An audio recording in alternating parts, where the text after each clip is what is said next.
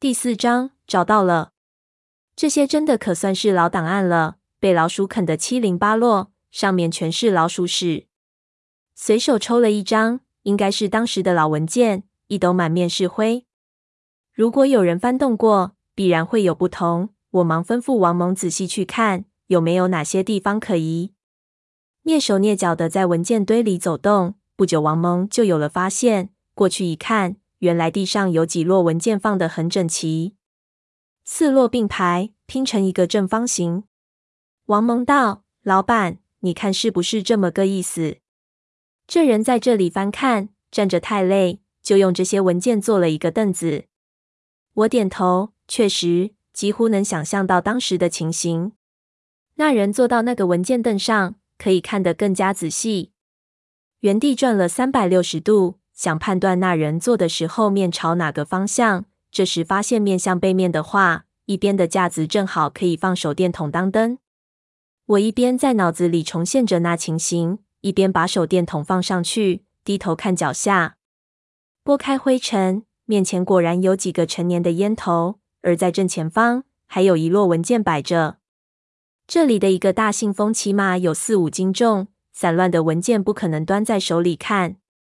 我面前的这一堆可能被他用来当桌子了。他看的东西就放在这上面，一边抽烟一边看。他娘的，这小子还挺悠闲的。可还是没用，四周全是文件，到底他找的是什么？没法推测。也许他找到了需要的就带走了。我又点着魔的做了几下翻文件的动作，脑子里忽然有一个念头闪过，想到了对条上的笔记，不由得生出一个鬼使神差的念头。暂且不论其他，如果那对条真是我写的，我会怎么看文件？我让王蒙递给我一个信封，打开它放在前面的桌子上，拿起一张翻了一下，接着回忆平时的习惯，一边琢磨。一边用右手将看过的几页叠在手上，等到了一定厚度，就远远的放到一边，放得很端正。这是我的一个习惯，因为搞拓本整理的时候，往往整个桌都是纸头，乱得很。理好的东西，我喜欢远远的放开，和别的文件做区分。而放开的距离，必须是手能够够到的。环视了一下，看看这个距离内有没有我能用来放东西的地方。就看到一叠纸头落在我右手边的一个箱子上，伸手过去，距离正好。我心里咯噔一下，有点抗拒。如果连这也被猜对了，岂不是就证明了在这里看东西的人真是我？不过我只犹豫了一下，就把纸拿了过来。管他呢，反正都死过一次了，这种事有什么好担心的？我将一叠档放到面前的文件堆上。第一张是一份表格，好像是津贴预算，有几个人名，津贴最多的是四百四十七九二元。我对当时的工资制度不太明了，不过这么多津贴在那时肯定是天文数字。这种津贴一般是给苏联人的，我对这个不感兴趣。很快注意到表格的角落有行字：广西上司张家铺遗址考古工程外派人员津贴表。对了，就是这个。翻了翻，所有的页数都已经打乱，下面是表格的延伸，都是一些人名。在最后有一个章，确实是这个考古研究所的戳。我在这个戳里看到了一个日期，是一九五六年的文件。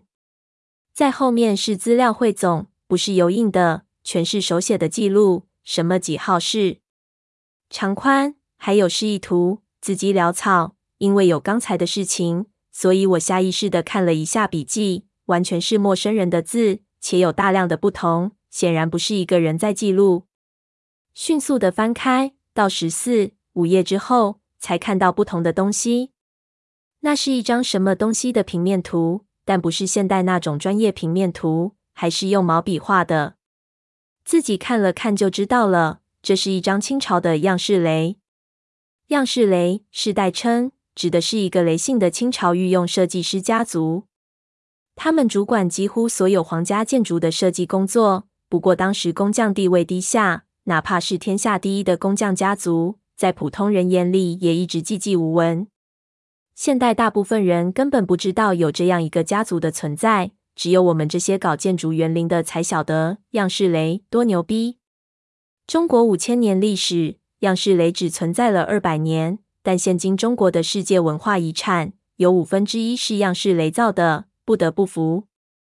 颐和园建成后，样式雷忽然就没落了。有人推测，这和当时的满清王朝再也无力建设巨型建筑群有关。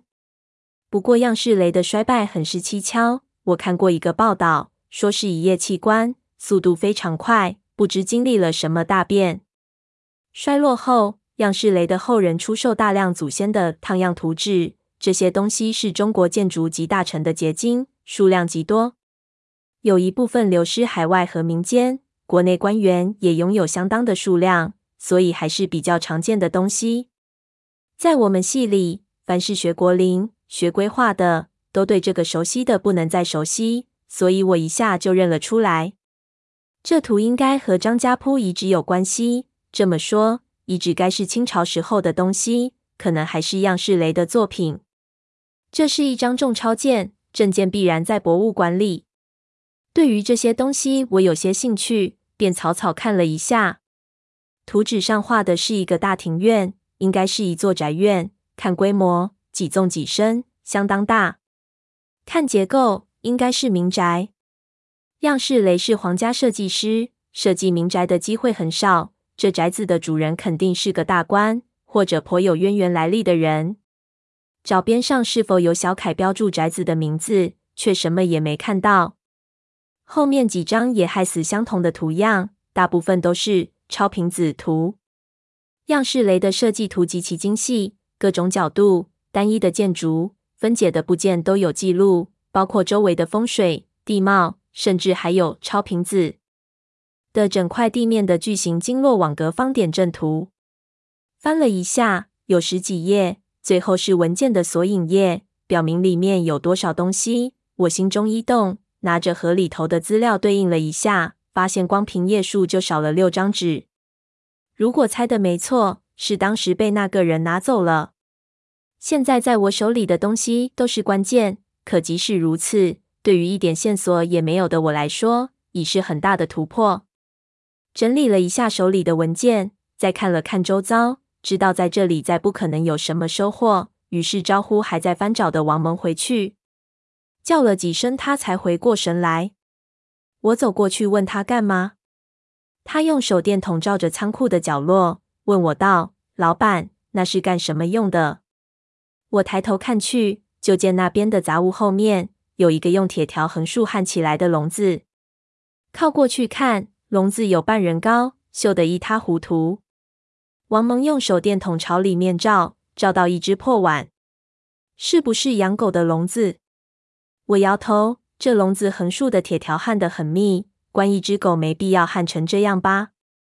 也许是之前造房子时留下的钢筋边角料，这就不是我能管得了。随即让王蒙别磨蹭，我急着去核实一些东西。原路直接回了宾馆，他去洗澡，我直接上网开始查手里的东西。先是找所谓的上司张家铺遗址考察的讯息，一无所获。一想。一九五零年代的事情，本来也不太可能发到网上，就是有，估计也是只言片语。便接着查地名，搞我这一行的，对广西一带并不十分在意。那边虽有古墓，但是气候和湖南、陕西、山西这些地方大不相同。到那里住三天，没下的就先灌汤药，更不要说进当地的原始森林了。且风土人情、民族分布习惯都不同。不是正常人混的地方。在旧社会，对于中原人来说，那是只有真的走投无路才去的。这一查我还颇为吃惊。不过当地山峦地貌差异太大，虽然很多从中原过去的汉人也在那里按照中原的风水习俗来定阴阳宅院，但概念完全不同。这种地方倒是那些民间新盗墓贼的天下。我听说有人在广西盗大墓，直接用挖掘机挖。比南派出格多了。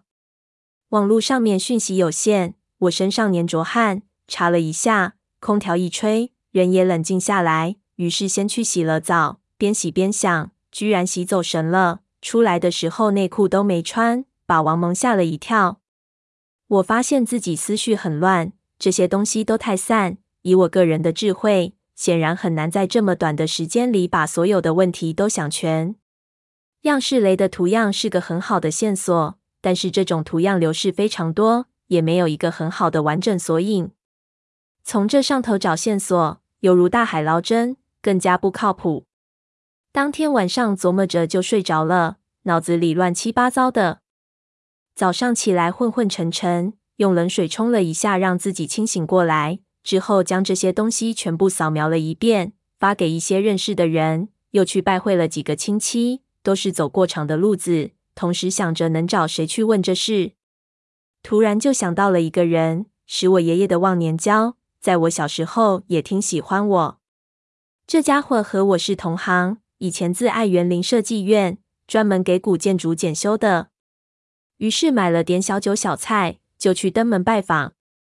N 年没见了，我寻思这老头估计还是以前的脾气，也就没怎么客套，直接说了实话。老头翻开图样看了看，才几秒钟就道：“你确定这是人住的宅子吗？”我听老头子话中有话，就问他怎么说。他道：“你自己学了这么多年建筑，这都不会看吗？你看看这房子的采光。”我心说我会看设计图，但是样式雷我不会啊，那又不是国标软体画出来的。接过来大略的看了一下。猛然意识到这和设计图没关系，问题出在宅子的布局上。到了基下，确定东南西北，仔细一推，心里一个机灵，确实有问题。这宅子这样设计，屋檐下的所有屋子机会都照不到阳光，且连反射光都没有。外面烈阳光照的时候，里面也可能黑得一塌糊涂。这，这是暗房。样式雷怎么会设计这种房子呢？我仔细的再推了一下，发现这宅子设计的非常巧妙，处心积虑的规避光线。虽然那么做并不能保证一点都照不进去，但至少能肯定是有意的布局。难道这房子里住的人不能见阳光？吸血鬼？这是扯淡。又想到了黑眼睛的眼睛，难道这房子里的人也和他一样没法见强光？或者是皇帝突发奇想，想造一幢房子用来躲猫猫。你以前见过这种房子吗？我问老头子。他皱眉摇头，反其道而行之的道友。这房子没法住人啊。不过我倒是知道古代有一种地方与这个有类似的要求，但没有这么严格。什么地方？我心中一动，追问。义庄，义庄。这么大一宅子，全放的是死人？不可能，义庄不会规模如此庞大。我能明确的看出，这房子有很多不同的结构，应该是明清时的普通民宅。你从哪儿搞到这东西的？老头子问我。我自然不能说实话，就说是从市场上淘来的。老头子显然相当有兴趣，就让我转给他，让他好好研究一下。我自然是不肯。不过想想放在这边也没有多少用处，就问他能不能去行内帮我再打听打听这东西的情况。如有进展，这东西白送也行，分文不取。这里是做的比较道地，老头子欣然答应不提。晚上留我没走，请我喝酒。老头一个人住，到了晚年也比较寂寥。我当时来这里已经想过陪他一段，和他聊聊，所以就留了下来。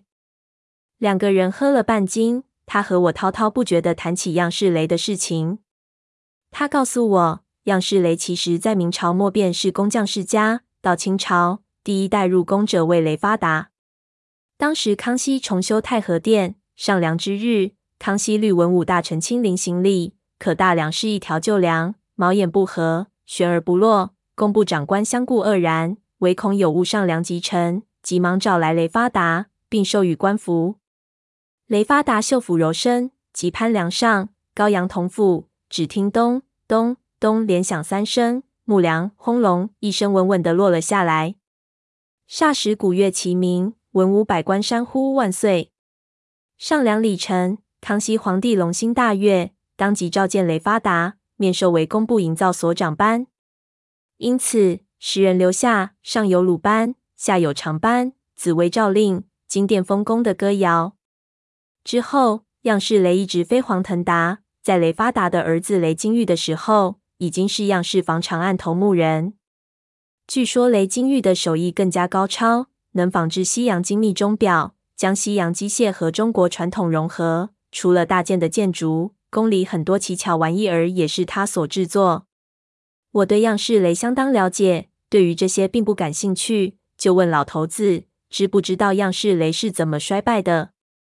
老头子道：“这无人晓得。”有多个说法，据说是末代样式雷的罪了太后，又说清末羸弱，无力建造大型建筑。但是也有另一个说法，不知道是真是假。我倒愿闻其详。老头子喝得有点多了，很是认真，压低声音就道：“咱们都知道满清是关外来到游牧民族吗？跟在关外是一个惯例。蒙古皇帝死了之后，尸体都要运到关外去安葬。”传说满清入关之初，摄政王多尔衮不知道政权能维持多久，于是将所得珠宝财物悉数运往关外埋藏。当时的皇帝也是葬在关外。后来局势稳定，才有东西陵建在关内。然而这只是个幌子，皇族始终人心不定。东西陵只是伪陵，葬的都是太监和侍女。大部分的满清皇帝死后，都被秘密葬到了关外隐秘之处。样式雷有很多奇怪的图样，不知道设计的是什么东西。据推测，就是关外皇陵使用的部件。虽然样式雷没有参与到具体的皇陵建设，但内部设计大部分出自其手。在清末王朝没落之际，自然会受迫害。好在当时局势混乱，朝廷已无暇顾及太多这方面的事情，否则样式雷恐怕不止这个下场。我听得一愣一愣。东西陵规模巨大，还能有假？这才是满清的厉害之处。与其每一个皇陵都处心积虑，不如搞一个巨大的假目标，吸引所有人的注意力。我估计，如果真有这个关外皇陵群，必然在长白山或者大小兴安岭。我听着，心里咯噔了一下，想到过去在长白山看到的女真字和巨大地底山脉，这些都是道听途说。基本上都无法考证了。老头子又道：“你看成吉思汗陵到现在还没发现呢，勘探关外皇陵的可能性太低了。就是一百个你三叔，恐怕也没法在有生之年找到。”我点头，这倒也是，不免有些冒冷汗。这些我还真没听说过。满清在关内搜刮多年，很多研究者都发现清后期的羸弱并不正常。不知道是否是皇帝把财物埋起来了？按此说来，这关外可能是比神秘的蒙古皇陵规模更大的陵群。老头子说完这些，也喝得差不多了，没多久就神志不清。我告辞离开，立即回酒店，查了很久关于房子采光的资料，可惜所获不多。原本以为这事之后会进入旷日持久的拉锯战，于是琢磨着先回杭州。毕竟三叔的生意在我手下，没起色也不能让他衰败了。该在的时候还得在那边。没想到第二天早上，老头子就风风火火地带着两个人来找我。两人都和他差不多年纪，一个姓阮，一个姓房。一介绍才知道都是北京、长沙、上海三头岛的有名掮客。一上来就和我热烈的握手，说了不少恭维话，搞得我莫名其妙。我们在宾馆的大堂坐下，老头子也开门见山说道：“这两位想高价买你那张图样。你昨天虽然说了分文不取，不过他们开的价有点高，我不知道你是否会改变主意。”老头子也颇有钱，他都说高，应该是有点离谱的价格了。那姓阮的人立即伸手出来，我一看那是要和我对手。这家伙确实是个行家，而且是老派的。在股东交易中，地摊交易时不太讲价的，双手一握，几个手指动一下，有一套固定的方法可以交流。我伸手过去握了一下，他开的价确实高，超出了样式雷的范畴。但在三叔那里待过，看过真正的大件买卖之后，这价格并不让我惊讶。我惊讶的是此人手上的老茧，他的手指第二节全是老茧，这叫棺材茧。是抬棺材板抬多了抬出来的。这家伙就算不是个土夫子，也必然干过这一行。我不动声色，这是感觉自己有点大家的风范了。道：“我如果用这个价格卖你，行家会认为我坑了你们，这对我的名声不好。而且这东西我还有用处，实在不能给你们。你和你们主顾说，抱歉，不能割爱。”他伸手过来，还要和我对手，显然是想加价。我抬手拒绝，将茶杯端在手里，那叫端，通一个断，就是绝对不卖。两人面露颓然之色，有一个就道：“那您直接开价。说实话，我家老板真的很喜欢这东西。要是您心里有价，不妨直说。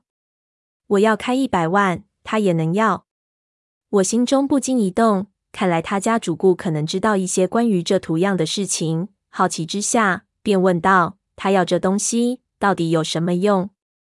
我们也不知道。他答道：“主顾喜欢，我们就得给他找。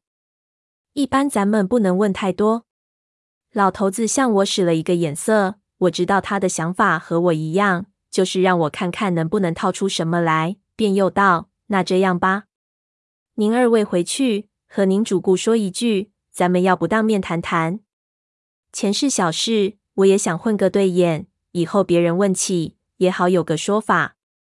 那两人却面露难色，道：“那位爷恐怕不是咱们能见的。”